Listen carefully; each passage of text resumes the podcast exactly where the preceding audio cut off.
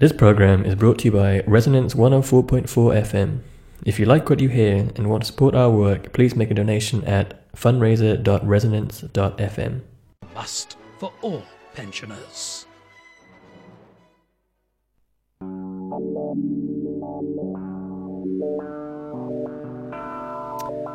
Hello, and welcome to Suite two twelve, putting the arts in their social, cultural, political and historical contexts here on London's best and brightest radio station, Resonance one oh four point four F M. I'm your host, Juliet Jakes, and I'd like to remind listeners that our annual fundraiser for Resonance one oh four point four F M starts on the first of February and runs until the tenth. This programme is coming to you live and for free, so if you like what you hear on Suite two twelve or on Resonance more generally, please do support us by setting up a regular donation. That's the best way to help us make long-term plans to maintain our community radio facilities and to support our many broadcasters. So please do visit fundraiser dot resonance dot f m and set up a regular donation. This week, I'm talking to writer and translator Lara Alonso Corona about cultural responses to the Spanish Civil War of nineteen thirty-six to thirty-nine. Lara is a queer writer from the north of Spain. They studied film and T V in Madrid before starting to write in English and moving to London. Their fiction has appeared in online magazines like Literary Orphans, Burning House Press, and the noir, the noir anthology Betty Fedora. They are the reviews editor at Minor Literatures, and you can find them on Twitter at L Alonso Corona. Lara, welcome to Suite two twelve. Thank you for having me. That's a pleasure. Uh, I would like to start the show by giving an overview of the Spanish Civil War and its background for listeners who may not be familiar with it.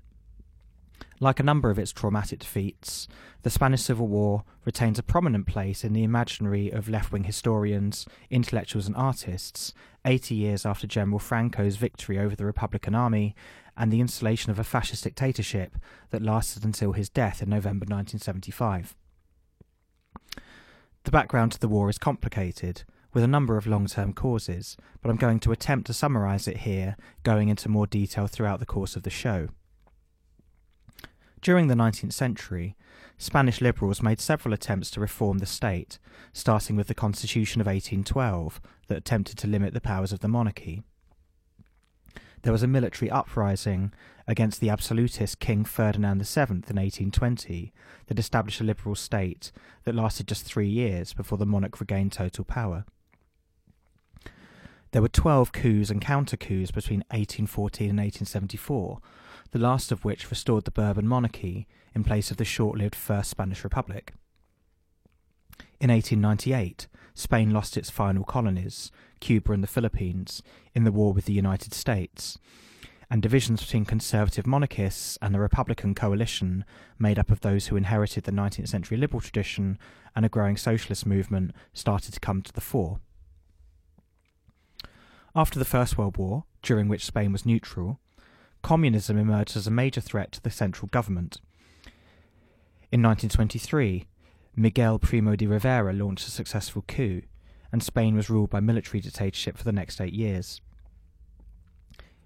In nineteen thirty-one, King Alfonso the Thirteenth gave in to pressure for a republic and called elections for the twelfth of April.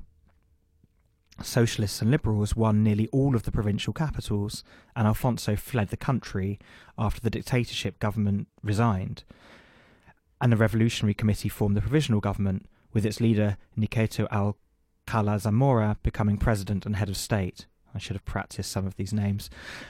Um, so the Republic was quite unstable.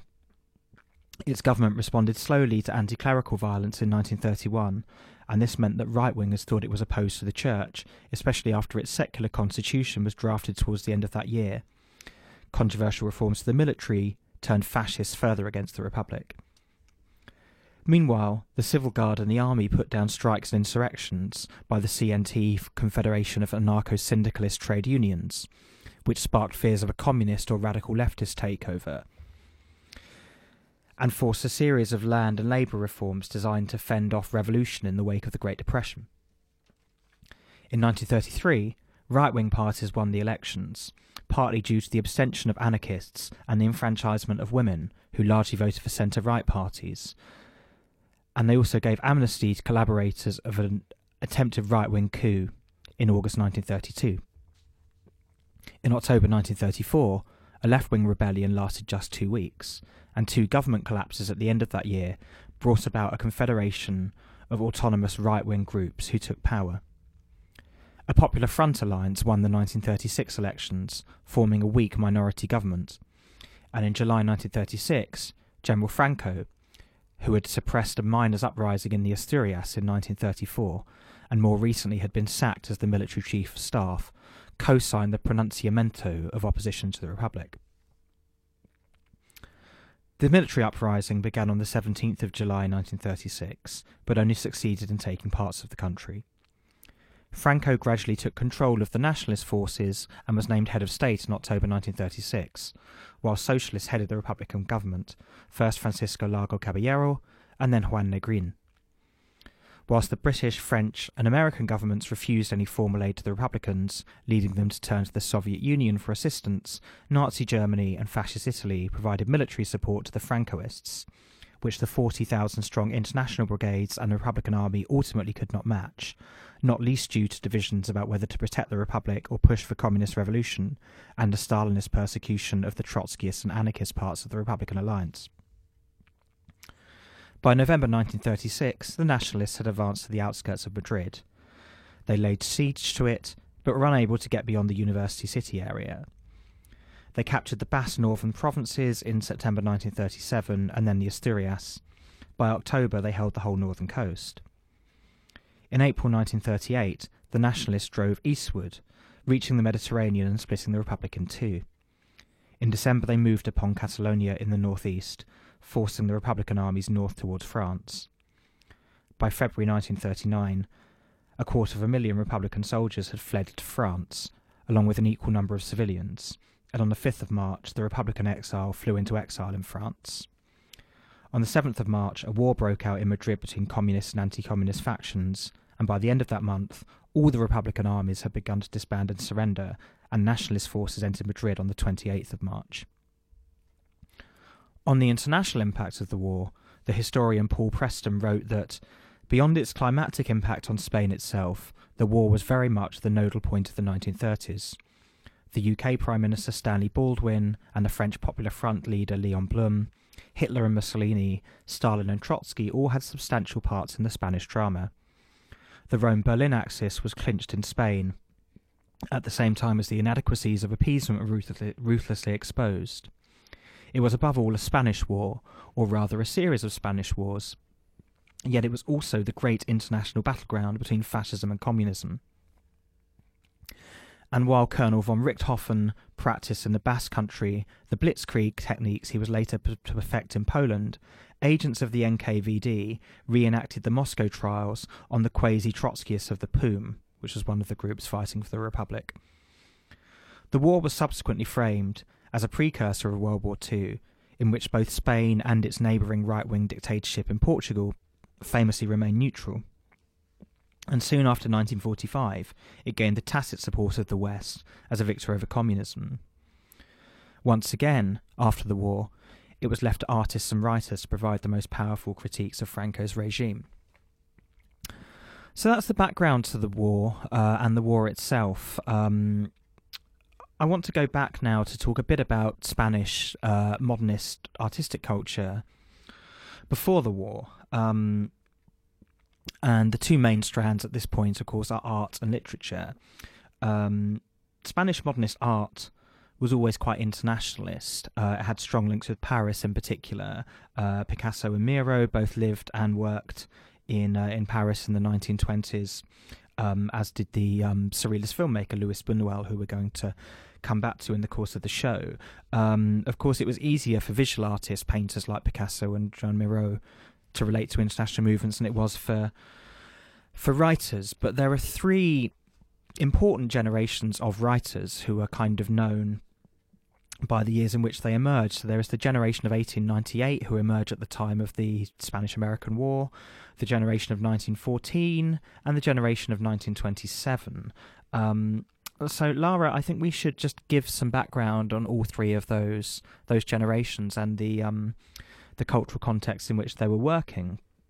The eighteen ninety-eight generation have been categorised as being quite sceptical about modernity, but quite formally experimental, um, being influenced by European Romantic literature and poetry, which was quite slow to enter Spain compared to other European countries, uh, and also interest in the loss of the um, the final Spanish colonies. Uh, I not that many of these writers are particularly well known in English. Um, the only one of them that I've read is the playwright and novelist Ramón del Valle-Inclán, um, who I think is best known for his satirical portrait of the modern poets and writers in a play called Bohemian Lights. Um, but also he wrote a series of novels called the Sonata Novels, which are very popular, uh, and was also known for being quite opposed to realism and shifting his allegiance from monarchism to anarchism. Um, so I wonder if you wanted to add any more on um, on Valle-Inclán and the generation of eighteen ninety-eight.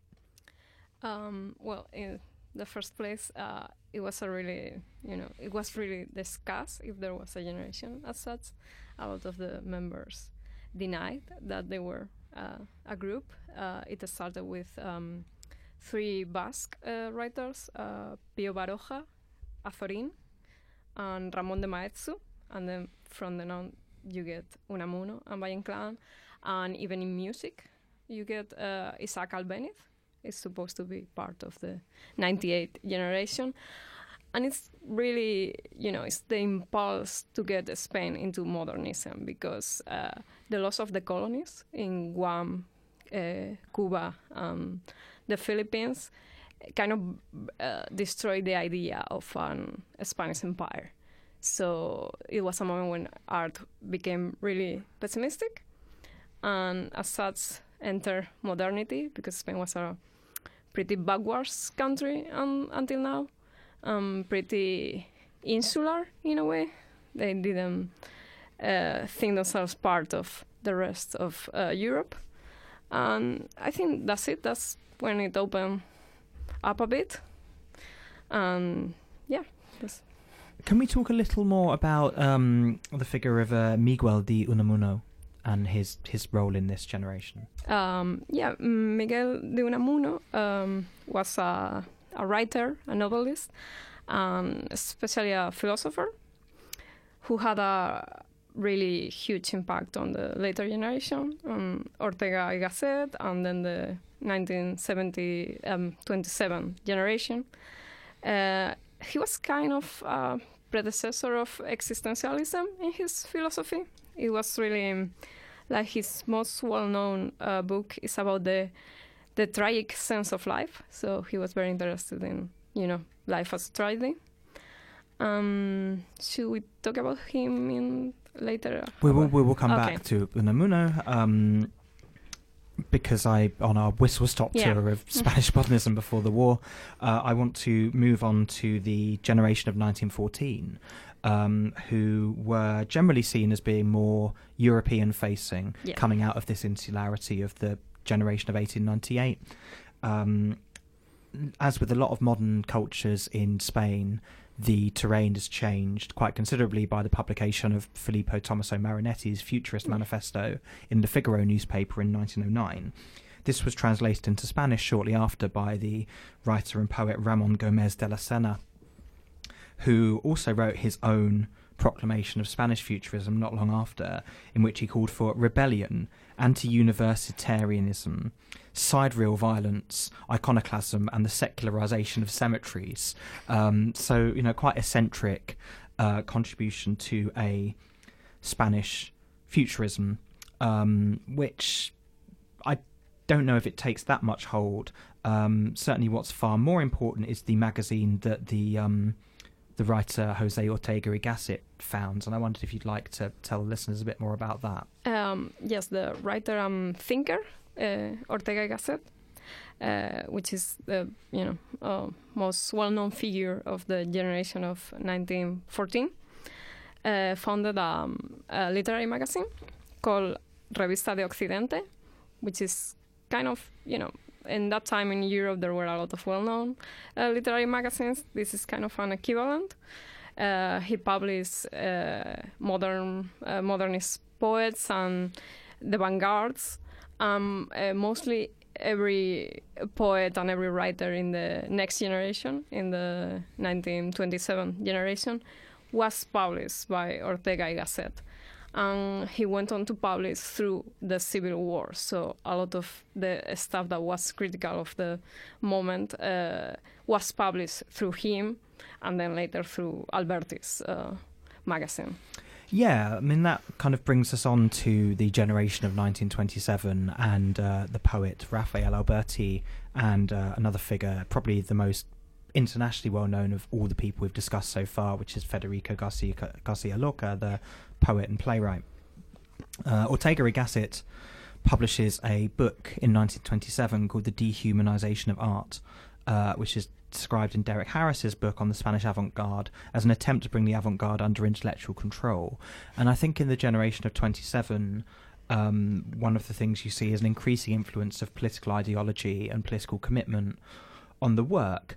Um, you know, the generation of twenty-seven was more politically active. Some of them worked for social and educational policies of the Republic government after nineteen thirty-one, uh, and Rafael Alberti wrote in support of communist revolution. So I wondered if you'd like to just spend a few minutes talking to talking to us about the um, the works of Garcia Lorca and Alberti in this context. Um, yeah, uh, what is important, I think, is how uh, closely linked uh, the work of the generation of uh, nineteen twenty-seven is with the Republic, and especially with um, the teachings of the Republic. There was an effort to bring art and science and culture to the population of Spain, which w- had one of the highest rates of illiteracy in Europe at the moment.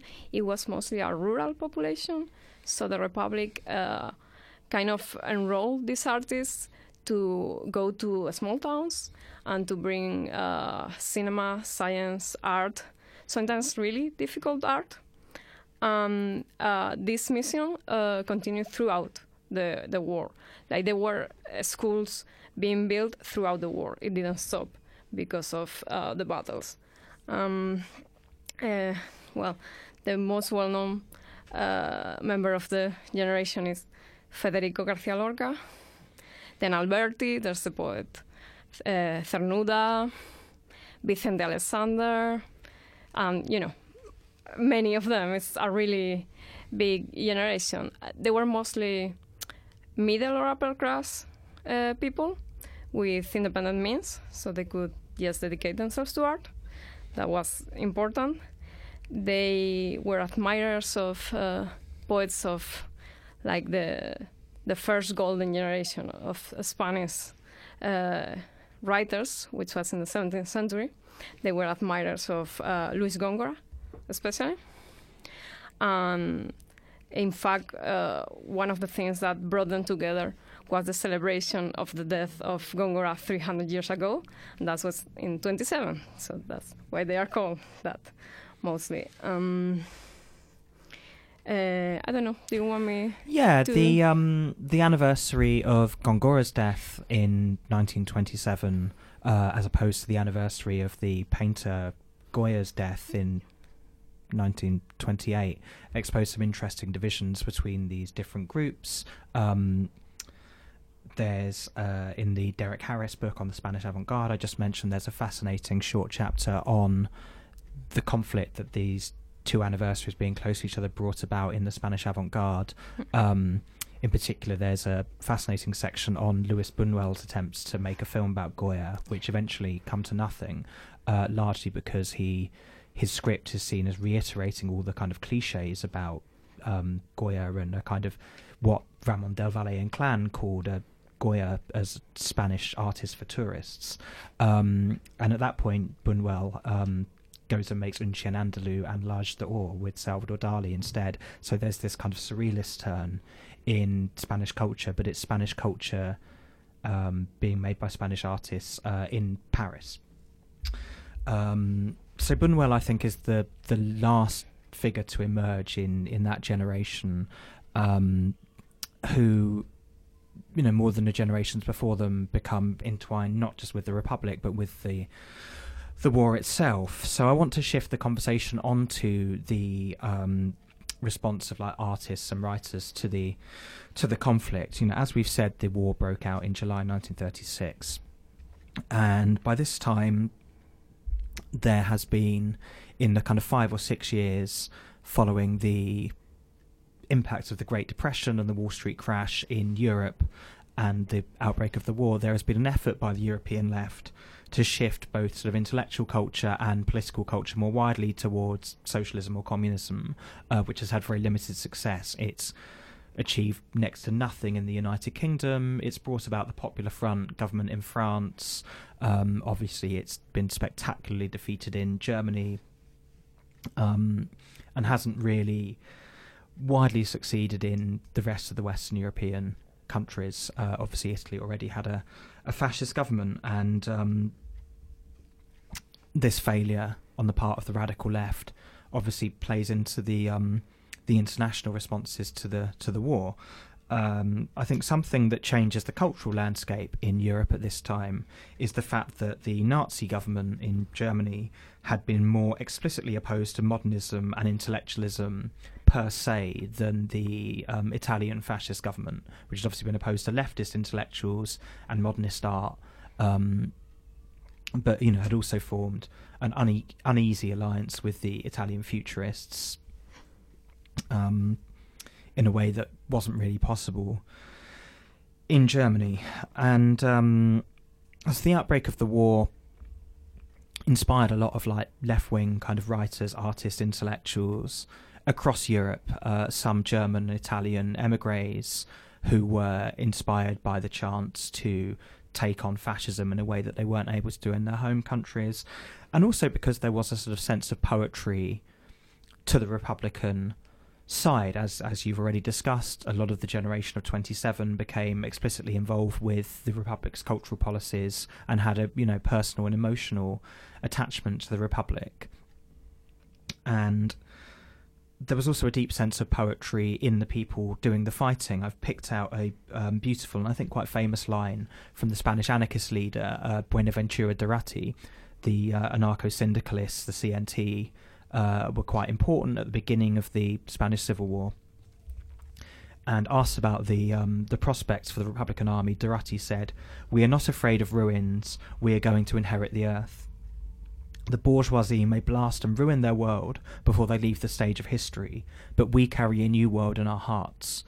So at the same time as trying to defend the Republic and consolidate the gains that were being made, there was also, in the Republican side, this quite diffuse and often quite idealistic demand for an even more radical change to Spanish society.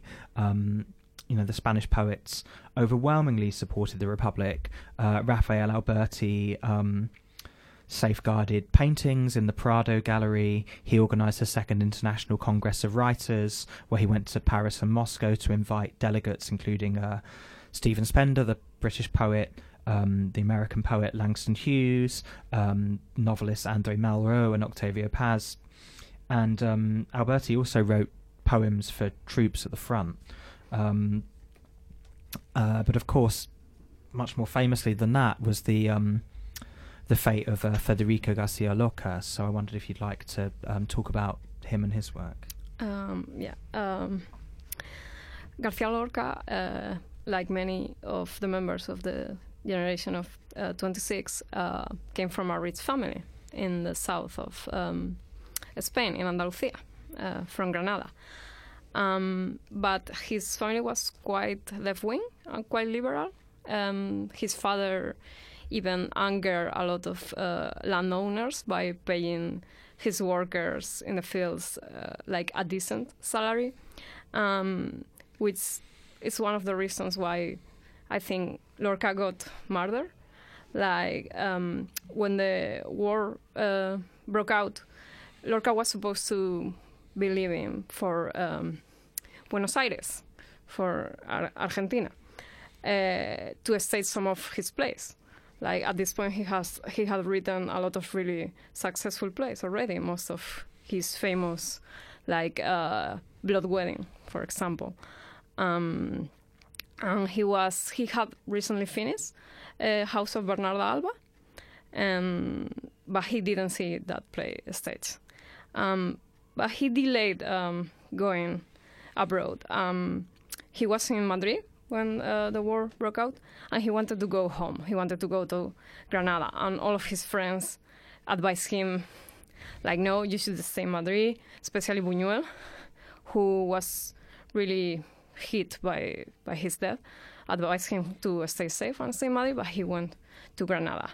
Uh, in Granada, uh, his uh, brother-in-law was the mayor of Granada, and when the rebels, when Franco's rebels uh, took the city, they killed Lorca's uh, brother-in-law, and the next day they arrested Lorca, and in the next day they murdered him and threw his body in a uh, common grave.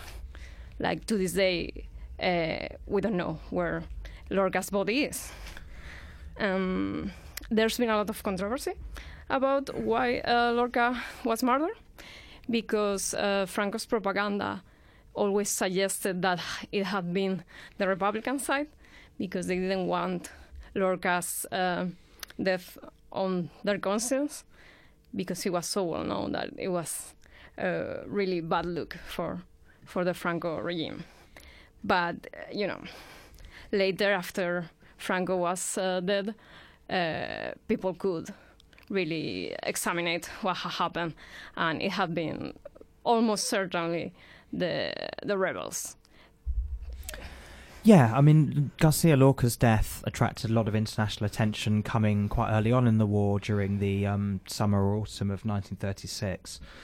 Another work of art that, of course, attracted a huge amount of international potential, um, attention uh, is probably the most famous painting to come out of the war, which is Pablo Picasso's Guernica, uh, which is unveiled in nineteen thirty-seven, not long after the um, the bombing of the, the town. The, um, Guernica was in the province of Biscay in the Basque Country. This was the first ever total destruction of a settlement by aerial bombardment, um, hugely traumatic, and became a really emblematic episode of the war, uh, partly because of the Italian and German involvement in the in the bombing. Um, the Picasso painting is very famous. I don't really want to spend too much time on it because I think most of our listeners will be aware of it. It's a huge canvas painted in black and white with this real kind of cubist arrangement of the perspective used to illustrate the the carnage, with kind of twisted bodies, uh, the heads of horses and bulls being shown as part of the devastation. The work was taken on a, a world tour designed to raise awareness of what was happening in Spain. The surrealist artist Roland Penrose brought it to London in nineteen thirty-eight. I think the most famous moment in this tour was um, when Picasso was with the painting and he was joined by Joseph Goebbels. Goebbels said to Picasso, "Did you do this?" And Picasso, with his kind of trademark quick wit, said, "No, you did." Um, so Guernica uh, became a very important part of the imaginary of the war. Um, Joan Miró's work, maybe slightly less so. Uh, Miró showed a painting called The Reaper at the Spanish Pavilion at the Paris International Exhibition in nineteen thirty-seven. Uh, Guernica was also shown there. Uh, this painting was lost after the pavilion was dismantled, um, so Miró's stamp and poster, Aide l'Espagne, became more internationally famous, and indeed adorns the cover that I have, the edition I have, of George Orwell's Homage to Catalonia, which, of course, very famously is Orwell's text about his time with the international brigades in Barcelona and elsewhere. The international cultural response to the war has again become an important part of the narrative, um, after the British and French governments uh, refused to formally support the Republican side. Uh, lots of people signed up to the international brigades, and in America to the Abraham Lincoln Brigade that went to fight. Um, noted amongst these were um, W H Auden, um, who I didn't go to fight but wrote about um, wrote a poem called Spain, or Spain nineteen thirty-seven, uh, which he later rejected from his collected editions, regarding it as a dishonest poem that expressed political views that he never believed but which he thought would be rhetorically effective. Uh, Orwell, um, of course, Homage to Catalonia, um, was, I think, ruthlessly honest about the failings of the Republican side during the war, uh, and particularly the divisions between the Stalinists and the Trotskyists. Uh, the book was actually refused by Victor Golantz, the publisher at the Left Book Club, for criticising the left. Of course, it came out at a point where the... Um, I'm not sure if it actually came out after the Second World War had started, but certainly at a point where uh, conflict between um, the Allied and the Axis powers was inevitable, if not actually... Um, if not actually begun. Um, there was a lack of public interest in Orwell's book, actually. Um, it sold less than fifteen hundred copies by nineteen fifty after its publication. Um, Orwell had gone to Spain under the auspices of the international of the Independent Labour Party, which was by then quite a small left-wing Labour group, rather than the British Communist Party. Um, he wrote to his friend Cyril Colony that in the war, he said, "I have seen wonderful things and at last really believe in socialism, which I never did before." Uh, this was while he was recovering from being shot in the throat. Uh, but the the book that eventually came out was, the core of it was Orwell's uh, disgust at the Stalinist persecution of the Trotskyists, uh, which was one of the reasons why the Republicans were eventually defeated. Um, the Republic's government declared the Trotskyist group, the P O U M, illegal. Um, Their leader, uh, Andrés Nin, was arrested and sent to a camp near Madrid uh, and tortured under the direction of the N K V D, the Soviet secret police, um, slandered as a fascist, and um, died a really horrific death. Um, and, uh, and Orwell's text really records that. Um, I don't want to spend too long on the international responses because um, there are a lot of really interesting Spanish writers who've been overshadowed, I think, by the international um, international authors who, who went to fight for the Republic. But I would like to talk momentarily about um, Joris Ivance's film Spanish Earth, which I think is one of the less well-known international uh, contributions. Um, This involved Ernest Hemingway, who narrated a version of the film. Uh, obviously, Hemingway's novel For Whom the Bell Tolls is one of the most famous novels about the war. Um, so there's a version of this narrated by Hemingway. There's a version narrated by Orson Welles. Ivans himself was a Dutch communist documentary maker. Um, and maybe we could just spend a couple of moments talking about, about that film and how it portrayed the conflict around a year into the, into the war. Yeah, I think uh, it would be interesting to talk uh, about... Um kind of Hemingway's position. Like, I'm sure all our listeners know about Hemingway, and he's been talked to death uh, regarding the Spanish Civil War.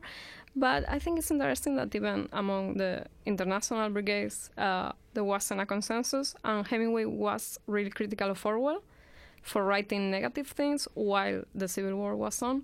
Hemingway thought that they should focus on uh, giving hope so that international powers might support Spain, and was really critical of that. Yeah, um, certainly Spanish Earth is more of a kind of propaganda film for the for the leftist cause, um, and that's in line with some of Ivance's other works, which, you know, were kind of supportive of the Soviet Union in the early thirties, or of kind of infrastructural projects that were of interest to the left as ways out of the Great Depression. Um, We'll share the link to the Ivans film, I think, uh, after the show, as we always do. But maybe we could move the conversation on now to um, some of the Spanish writers, um, particularly female Spanish writers, who've been kind of overlooked in the history of the, the Spanish Civil War. Um, yes, because uh, we don't really study female Spanish writers when uh, we study the uh, generation of uh, nineteen twenty-seven, but they were a big part of the generation. They have They had their own group. They were called Las Sin Sombrero, which meant uh, women without hats. Um, the, there were some really good painters among them. Maruja Mayo was a member of that generation, which for me is one of the greatest Spanish painters, um, akin to someone like Frida Kahlo, for example. She was a really big surrealist who was really appreciated in, in Paris, for example. Um, but there were other... Um, figures like María Zambrano, who was a philosopher really supported by Ortega y Gasset and was part of that generation. Um, I wanted to talk especially about um, a writer called uh, Luisa Carnés, which is being recovered right now in Spain.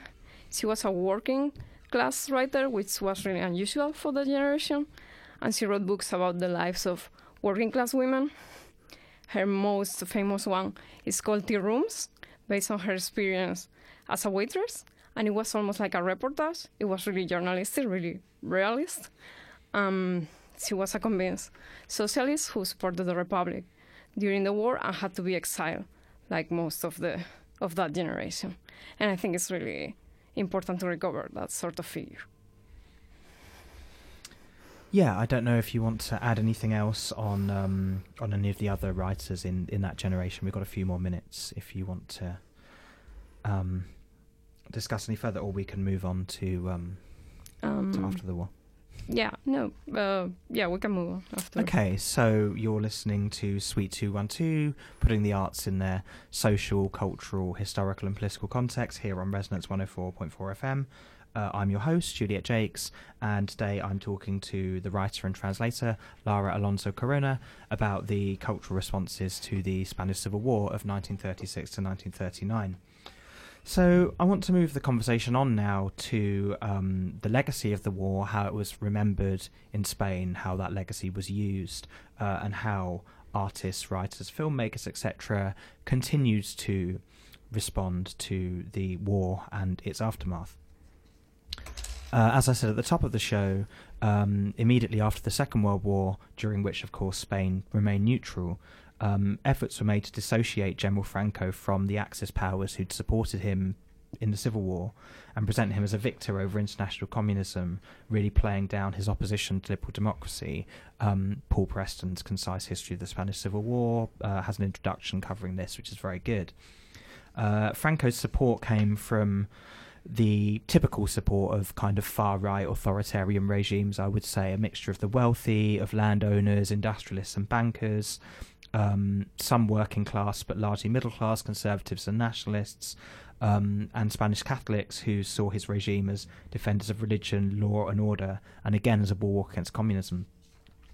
So the single party in Spain, the Movimiento, had a huge bureaucracy and trade union movement, uh, had a lot of military support obviously, and a very large press network, and it frequently deployed reminders of the war to rally loyalty whenever it seemed that the regime might be faltering. Um, Cultural unity was very important to Franco, um, and he made considerable kind of cultural, political and military efforts to suppress Basque, Catalan and Galician languages, culture and nationalist movements. Um, at this point, kind of lots of writers and artists who were still alive, largely in exile, did continue to kind of fight the war, but a problem for the pro-Republicans was that they couldn't present a coherent narrative, uh, largely because they remained divided over the reasons for their defeat.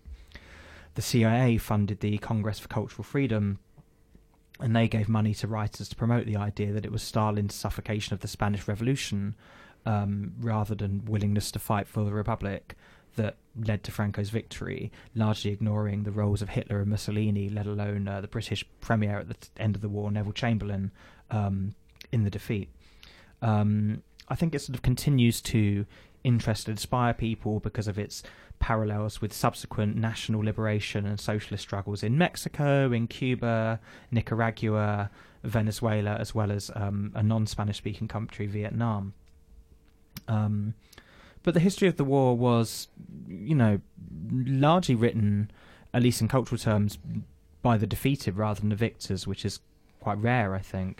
Um, so I think this is a good moment to actually go into into some of those responses um, in detail. I think starting with um, with some of the poetry, and I think, Lara, you wanted to talk about a um, a poet who's not particularly well known in the English-speaking world, uh, Miguel Hernández. Uh, yeah, uh, for me, Miguel Hernández uh, is a symbol of the Spanish Civil War. He was younger than the generación, the generation of twenty-seven. Um, uh, he was a communist. He was uh, from a really poor family. He was actually a, a goat herd. Um, his poetry was sometimes dismissed as very about nature. Um, he was kind of the John Clare of Spain. Um, uh, he actually fought in the front. He didn't just uh, write uh, in support of the Republic. He took arms, and he kept writing poetry in the front. Um, after the war, he tried to uh, get to exile in France through Portugal, but he was detained, and he was sent to prison, uh, condemned to death. Then that uh, was changed for sixty years in prison. Um, he died in, in prison in nineteen forty-one, uh, forty-two, sorry, when he was thirty-one years old. Yes, thirty-one years old. Uh, a lot of his poetry was written in prison, and a lot of his poetry was written during the war. And I want to read a short, uh, a part of a poem called The Bounded Man. Uh, he, he wrote this on the front. I bleed for freedom. I fight, I survive. For freedom I give my eyes and hands, like generous uncafted tree of flesh, to the sergeants. For freedom I feel more hearts than grains of sand in me. My veins give up foam, and I enter the hospitals, I enter the bandages as if they were lilies. For freedom I sever myself with bullets from those who dump her statue in the mud, and I sever myself from my feet, my arms, my house, from everything. Because where this empty eye soaks dawn, she will put two, ans- two stones that see the future, and make new arms and new legs grow from the pruned flesh. The body's relics that I give up in its wound will bud again in autumnless flatterings of sap, because I am like the crop tree, and I bud again, because I still have life. His poetry was uh, really optimistic, despite all the suffering.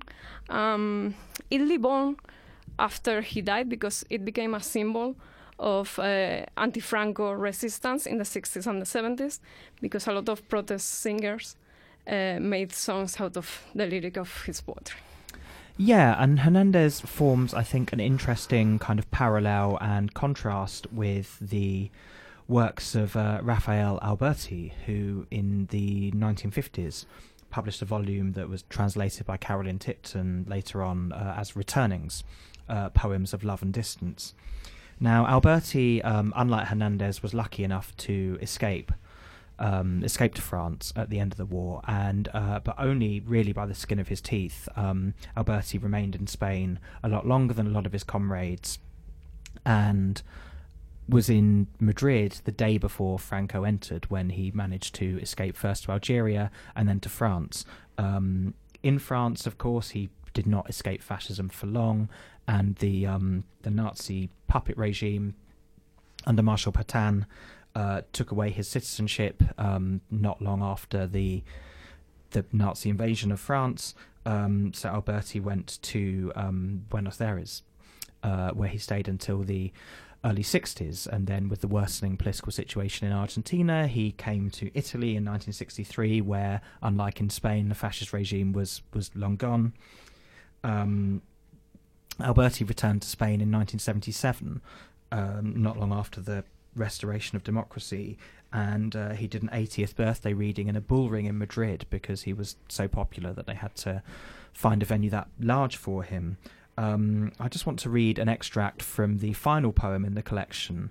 Um, it's split into three sections. The first one kind of deals with uh, Alberti's youth, um, and sort of the second one deals with his kind of loves, um, and the third part deals with the kind of recent past, but is addressed more to the Spanish people uh, than than the preceding two sections. And the final poem in the uh, the volume is indeed called "Return of the Spanish People," and I just want to. Um, to read a section from this. So Alberti writes, "Now come the invaders, O heart, they're hurting you.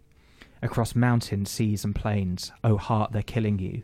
Germans come and Moors, I'll sing, heart, if you'll let me. Portuguese and Italians, a song, heart, if you'll finish it. And over the fields of Spain, O heart, they cannot hurt you. Kinsmen and brothers are dying, O heart, they cannot kill you. Afterwards, shadows of night sorrow, the much-assisted triumph of the enemy and his mortal weapons, O my people, always one more lash of the invisible belt. and when you overflowed the cells, the killing pits of the prisons, the fields of forced labour, where you sighed from your mouth down to your soul, you still managed to send to me, across the sea, the strong, sustaining wind, which, even from so far, buoys up the wings of my unchanging song. So you get a sense of Alberti retaining a sense of, if not optimism, then a sense that, you know, one day this regime would fall and that things would um, would change and would would improve. Um, I want to move on to um, some of the films that form the legacy of the um, the Spanish Civil War and the Franco regime now.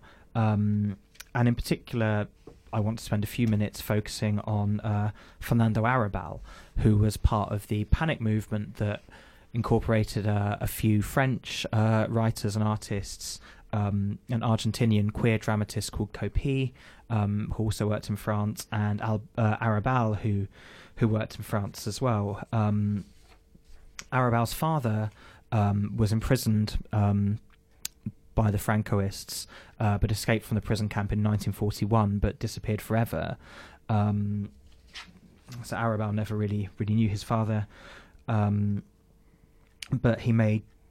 Arrabal was a playwright as well as a filmmaker, um, wrote a play about Guernica, uh, but also made two two films dealing with the legacy, the first of which was uh, Viva la Muerte in nineteen seventy-one. Um, and this shows a child kind of imagining his father's death at the hands of fascists after the child's mother has turned his communist father into the authorities.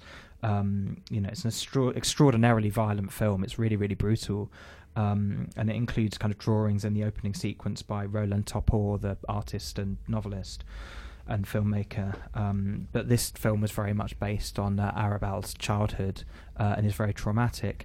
Um, the second film, which I watched recently, was, I think, the first film about the Spanish Civil War to be made in Spain um, in the mid-seventies, called The Guernica Tree. Uh, this is set actually in a village called Villa Ramiro, um, and it starts off with a street festival with artists kind of playing pranks on government officials, uh, and then this um, this woman arrives who tries to defend herself against the fascist thugs who try to sexually assault her.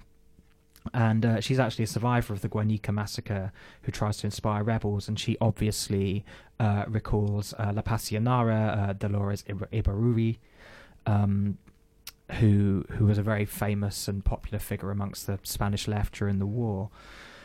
So that's kind of Arrabal's work. I wondered if you wanted to maybe talk about how some other filmmakers, um, including Buñuel, who... Um, lived and worked in exile in Mexico and France for a long time after the war, how they responded to the legacy. Buñuel, when uh, he went to live uh, in Paris during the uh, Civil War, was in charge of uh, propaganda for the Republic, um, uh, made a really uh, important documentary uh, called Spain uh, nineteen thirty-six, uh, which uh, was so... Um, He, it has such an impact that actually the Franco propaganda tried to copy exactly in their uh, documentaries. Um, uh, the thing about cinema and um, uh, the Civil War is that a lot of uh, filmmakers had gotten their start in the Republic. Some of them went on to the Francoist side. Some of them remain uh, apolitical almost, like José Valderomar, who went on to be one of the most important experimental uh, filmmakers in Spain. But at the end of the day, Buñuel is the household name, and he worked with the Republic until the end of the war. Yeah, um, you know, the astonishing kind of satirical power of Buñuel's films continued like very near to the end of his career. I mean, even a, a film like The Phantom of Liberty, made in France in the Uh, mid-seventies, I think seventy-four, that came out, um, drew on some of the imagery of the um, of the Spanish Civil War, and I think the particular brand of hatred in the uh, discreet charm of the bourgeoisie from nineteen seventy-two, I think, comes not just from a kind of familiar leftist loathing of the uh, the bourgeoisie and their lifestyles and habits generally, but I think in particular the um, the role of the bourgeoisie in supporting and maintaining the the Franco regime is kind of lurking in the background of um, of that film. Um, I mean, the um, the Civil War uh, continued to inspire filmmakers from other countries as well. Um, and uh, there are three three films by outsiders that I'd like to briefly touch on. So there's um, Ken Loach's Land and Freedom, uh, Blockade, uh, directed by William Dieterle, and uh, Hispania by the um, the Soviet filmmaker uh, Esfir Shub, who is maybe best known for her film about the fall of the Romanov dynasty. So I wondered if you'd like to maybe uh, expand on how those films um, dealt with the legacy. Um, yeah, Blockade, uh, I think, is a really interesting case uh, from nineteen thirty-eight, which was when the war was still going on, and it was an dep- independent production in Hollywood uh, with Henry Fonda as protagonist. Uh, it was an it's an event film. It's very propagandistic, but also very Hollywood sentimental. But it was also really antagonistic in the sense that at the end of the of the film, uh, the protagonist calls out to the democratic regimes of the world, "Why are you not doing anything?" So it was an attempt by Hollywood to kind of pressure other countries and their own government. Um, uh, Most people who were involved in that film later on went to be blacklisted by the McCarthy witch hunt, and fi- that film became proof of their communism because they were pro-Spanish Republic. Mm. Do you want to talk about Land and Freedom? Or? I, I think it might be nice to momentarily touch on uh, on Ken Loach. Yeah, I think he's. Yeah, uh, uh, Land and Freedom is basically uh, film George Orwell, because it deals mostly with the tensions between uh, communists and socialists and anarchists uh, in the war. And you see more of that than, like, if you watch that film, you almost don't know that the Francoists existed, because it's mostly Republicans giving other Republicans. So in that sense, it's really critical of the communists in, in Spain. Yeah, and... Um... Obviously, Esfir Shub was, was working from a Soviet perspective, so I wondered if you'd like to maybe talk about the, the Shub film briefly. It's a compilation film, which is uh, what she was known for. She had made, as you said, Fall of the Roman Dynasty, which was a really important film. She influenced, uh, influenced people like uh, Zwiga Bertov. Um, yeah, uh, she took like a lot of um, newsreel of the uh, period. Uh, Republican newsreel and whatever they could get uh, their hands on, um, made, you know, this kind of documentary explanation of what was going on from a Soviet perspective. Yeah. Um, I also want to just mention in passing the films that were made of um, André Malraux's L'Espoir. In fact, Malraux made that film himself, uh, Days of Hope, in nineteen forty-six, and in the forties also there was a, a Hollywood film of uh, Hemingway's For Whom the Bell Tolls, um, and both of these films contributed to the um, memory, the legacy of the Spanish Civil War as something, uh, as a kind of precursor of the Second World War and a delineation of the sides that would fight in, in the, the kind of wider conflict. Um, I think there are just a couple of more recent films that we should very briefly touch on, which are um, uh, Guillermo del Toro's films, The Devil's Backbone and Pan's Labyrinth, and uh, a recent uh, Alejandro Amenabar film uh, dealing with um, Miguel de Unamuno, um, coming back to, to his work from earlier on. So I wonder if you'd like to just talk a little bit about those, those three films and how they're dealing with the legacy of the war. Um, yes, uh, Guillermo del Toro's uh, films, The Devil's Backbone, uh, um, Pan's Labyrinth, which is obviously more famous than The Devil's Backbone, um, examine the Spanish Civil War from a genre point of view. So The Devil's Backbone is very much a horror movie, very classical horror movie, and Pan's Labyrinth is a fantasy movie. So he uses the tropes of horror and fantasy to examine Uh, all the fear and all the suffering of the uh, Spanish Civil War. But it's a bit of an outsider perspective because he's Mexican, so at times it's a bit, it feels a bit too exploitative. Like there's a lot of really graphic scenes that are a bit too much, perhaps. Um, for Amenabar's film, which is yet to be uh, released, is released this year. It's called Mientras Dure la Guerra, which means as long as the war goes on. Uh, and it's about the um, an important moment in the Spanish Civil War uh, with uh, Miguel de Unamuno confronting uh, José Millán Astray, which was the founder of the Spanish Legion, a really right-wing organization. And Unamuno initially supported Franco, but then he became very embittered about that. And when José Millán Astray made a, a speech in Salamanca uh, after they'd taken over the, the city, which was a really anti-intellectual speech, um, celebrating war and celebrating death and, you know, uh, death to the intellectuals. So Unamuno went up and made another speech against the fascists. Um, that's a really famous uh, confrontation that some people think it was a bit fabricated, the speech. But uh, Alejandro Amenábar, the director of films like Open Your Eyes or The Sea Inside, um, shot a film last year and actually got threats from the Spanish Legion because uh, still in Spain, it's, there's not a very critical, you know. Yeah, uh, we've got five minutes left here on Suite two twelve, so I just want to close today's show on the cultural legacy of the Spanish Civil War by talking about the Pact of Forgetting um, that was kind of tacitly agreed upon uh, shortly after the uh, restoration of Spanish democracy in the late seventies. Uh, and it was this sort of tacit agreement to renounce any settling of scores after Franco's death. Um, and this, this being despite an attempted military coup in nineteen seventy-one that tried and failed to restore the right-wing dictatorship. Um, Paul Preston records that the fiftieth anniversary of the beginning of the war Um, in nineteen eighty-six was quite muted. There was one T V series, uh, a handful of discrete academic conferences, um, one of which, Valencia, capital of the Republic, um, had a poster designed by Rafael Alberti, which was based on the famous Republican flag, the red, purple and yellow uh, flag, which was unofficially but effectively banned. Um, more recently, there have been arguments over Franco's grave. Franco is buried in the Valley of the Fallen, which was built forty miles outside Madrid in the forties and fifties, largely by Republican prisoners. And this has a huge mausoleum of both Franco and General Primo de Rivera of the nineteen twenties military dictatorship um, in the middle of it, uh, at the same time as there are um, one hundred fourteen thousand bodies and unmarked graves across Spain, uh, including García Lorca, as we mentioned earlier.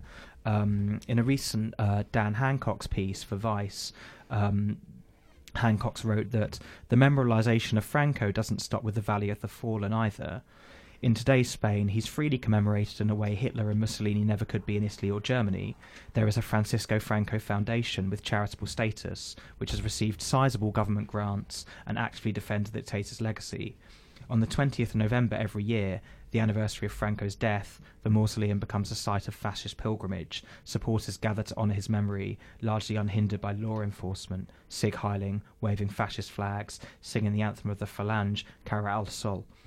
Um, so Hancock says that the left-leaning government in Spain last summer had announced plans to finally move the body and rebury it, and to turn the Valley of the Fallen into a non-partisan site of national mourning and, resemblance, and remembrance, uh, which provoked outrage when it was announced in June twenty eighteen. Uh, the Prime Minister at the time, uh, Pedro Sanchez, said that the wounds have been open for many years, too many, and the time has come to close them. Our democracy will have symbols that unite citizens. Um, Lara, I wonder if you had anything quickly to add. We've only got a couple of minutes, but um... yeah, just to say that uh, the way we've been talk, uh, taught the civil war in Spain is that there were two equal sides, they both did bad things, nobody's to blame, and that's just a fabrication of history. Yes, well, um, I think the in in that case the arguments over the uh, memorialization, historicization, cultural representation of the Spanish Civil War will uh, will continue for some time to come. This history is still very much live.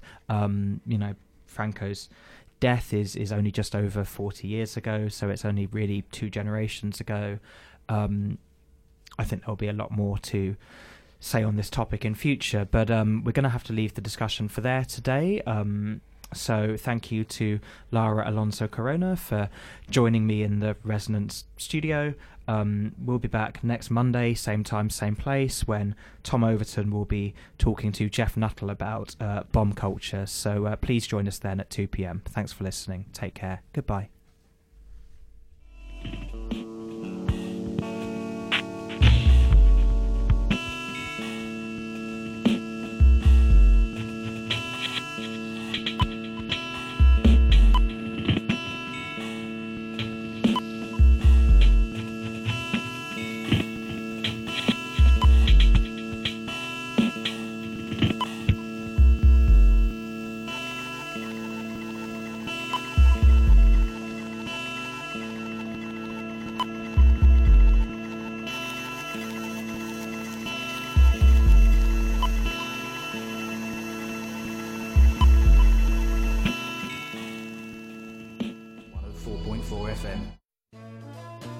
This program has been brought to you by Resonance one oh four point four F M. If you liked what you heard and want to support our work, please make a donation at fundraiser dot resonance dot f m.